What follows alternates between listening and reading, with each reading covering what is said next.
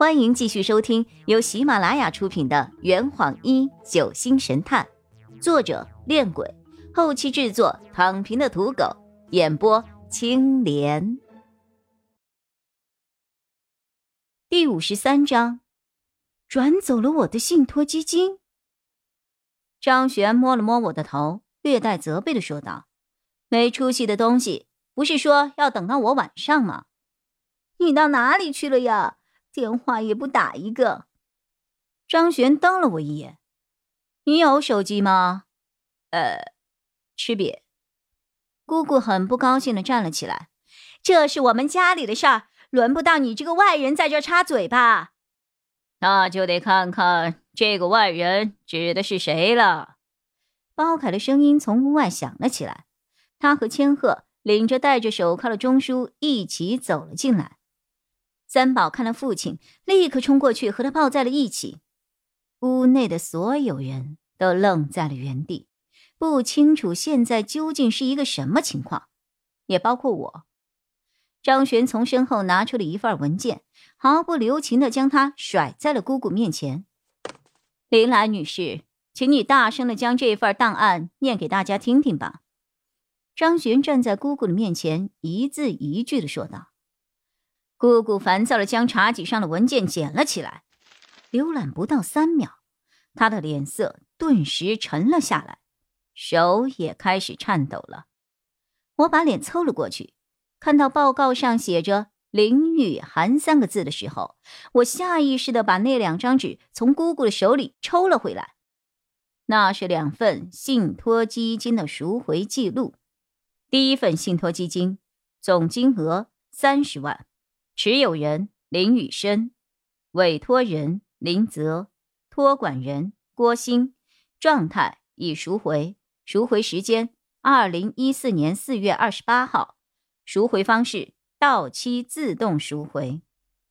第二份信托基金总金额五十万，持有人林雨涵，委托人林泽，托管人郭鑫，状态已赎回。赎回时间：二零一四年四月二十八号。赎回方式：印章解冻。赎回手续正常。操作人：林兰。经办人：郭鑫。这是什么呀？我一时无法理解这两份档案的含义。张璇的目光始终没有从姑姑的身上离开。他解释着：“雨涵，你父亲曾以你和你哥的名义。”在银行里分别存下了两笔信托基金，林玉生的那一份已经在一四年四月二十八号，也就是他十八岁生日那天自动到期，并转到了他的账户上，而你的这一份恰好也在同一天被某人用你爸的私人图章提前解冻，转走了里面所有的钱。林兰二字。毫无掩饰的印刻在操作人一栏上，我心情沉重的看向了姑姑。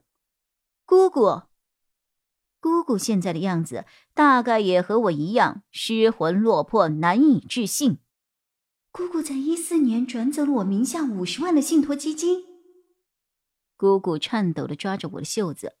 雨涵，你听姑姑说，姑姑也是没有办法呀。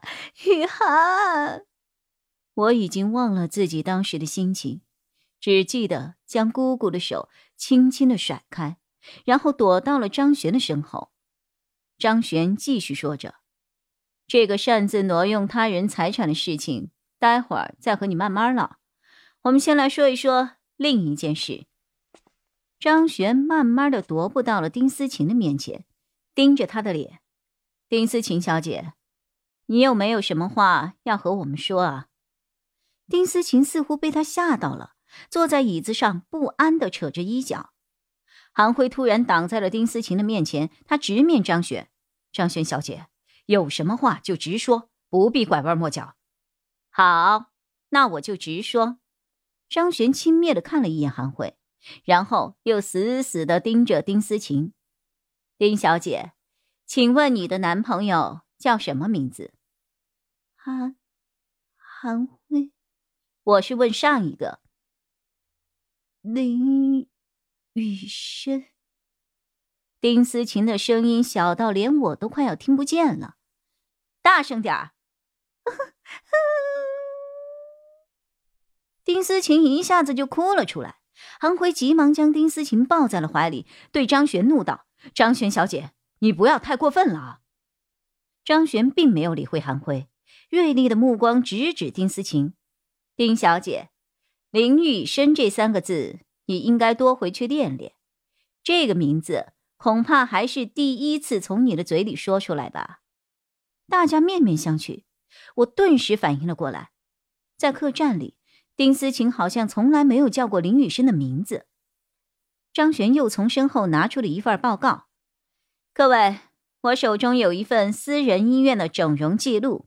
值得注意的是，被整容的对象照片和林雨生那份基金档案上的照片竟然是同一张。”大伙儿立刻凑到了我的身边，翻阅起我手中的基金档案，又看了一看张璇手里的整容资料。对比之后，惊讶的发现，这两份文件上的人照居然是一模一样。我十分的惊愕。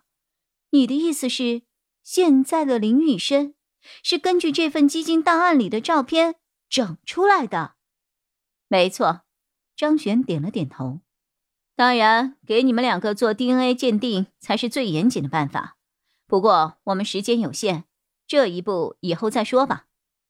杨子敬十分的疑惑，这么说，死的那个人不是林雨生，那他是谁啊？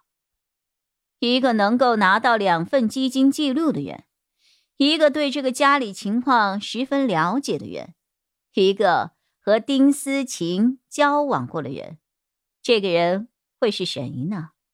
说完最后一句话后，张璇将目光投向了我。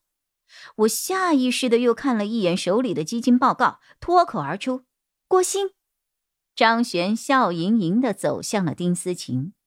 呵，郭鑫是林雨涵和林雨生的基金托管人，同时也是丁思琴的男朋友。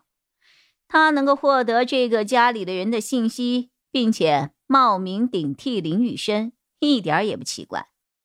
突然，他又将锋芒转向了姑姑。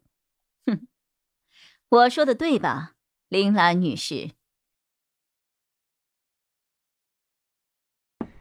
这坛已经喝完了，呵你猜出凶手是谁了吗？啊，老板，拿酒来。呃呃，更多精彩，请关注青莲嘚不嘚。